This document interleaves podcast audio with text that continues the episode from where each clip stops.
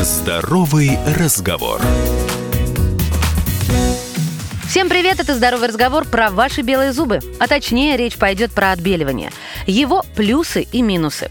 Осветление и выравнивание зубной эмали – популярная эстетическая процедура в области стоматологии. Яркая улыбка ассоциируется со здоровьем, успехом, высоким уровнем жизни. Но, к сожалению, голливудским оттенком эмали могут похвастаться лишь единицы. Не удивляйтесь, но норма для здорового человека европеоидного типа чуть желтоватый тон, от едва заметного до цвета топленого молока.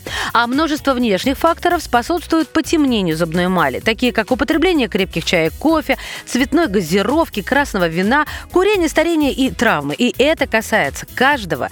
Поэтому процедура осветления и изменения тона зубной эмали перестала быть чем-то экзотическим. Но есть плюсы и минусы. Плюсы. Заметное выравнивание и осветление тона.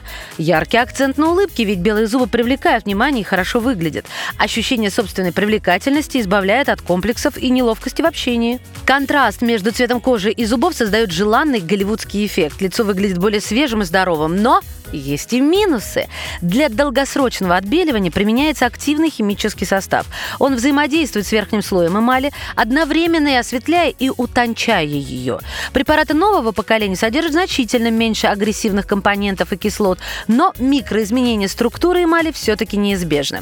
Единственным способом действительно безопасно отбелить зубы остается декоративный лак, который, правда, смывается при первой чистке зубов. Процедура отбеливания не подойдет людям с тонкой от природы зубной эмали эмалью. Также не рекомендуется злоупотреблять отбеливанием, так как это может привести к гиперчувствительности зубов. Лучше время от времени посещать процедуры по восстановлению тона, чем раз в несколько лет проводить радикальное отбеливание. После осветления зубы становятся более чувствительными к красителям. Следы от напитков, ягод будут более заметны. Избавиться от них можно с помощью гигиенического ополаскивателя, а вот чистить зубы более двух раз в день не рекомендуется. Во время процедуры возможны болевые ощущения. Возникновение временной повышенной гиперчувствительности. Ну, как правило, чувствительность к процедуре отбеливания заметно снижается с возрастом. О чем нужно помнить перед отбеливанием?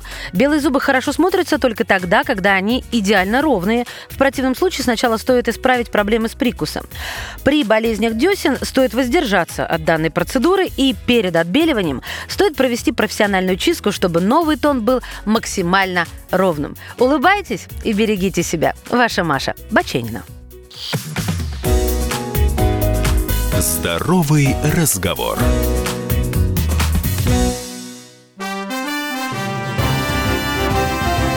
Радио. Комсомольская правда.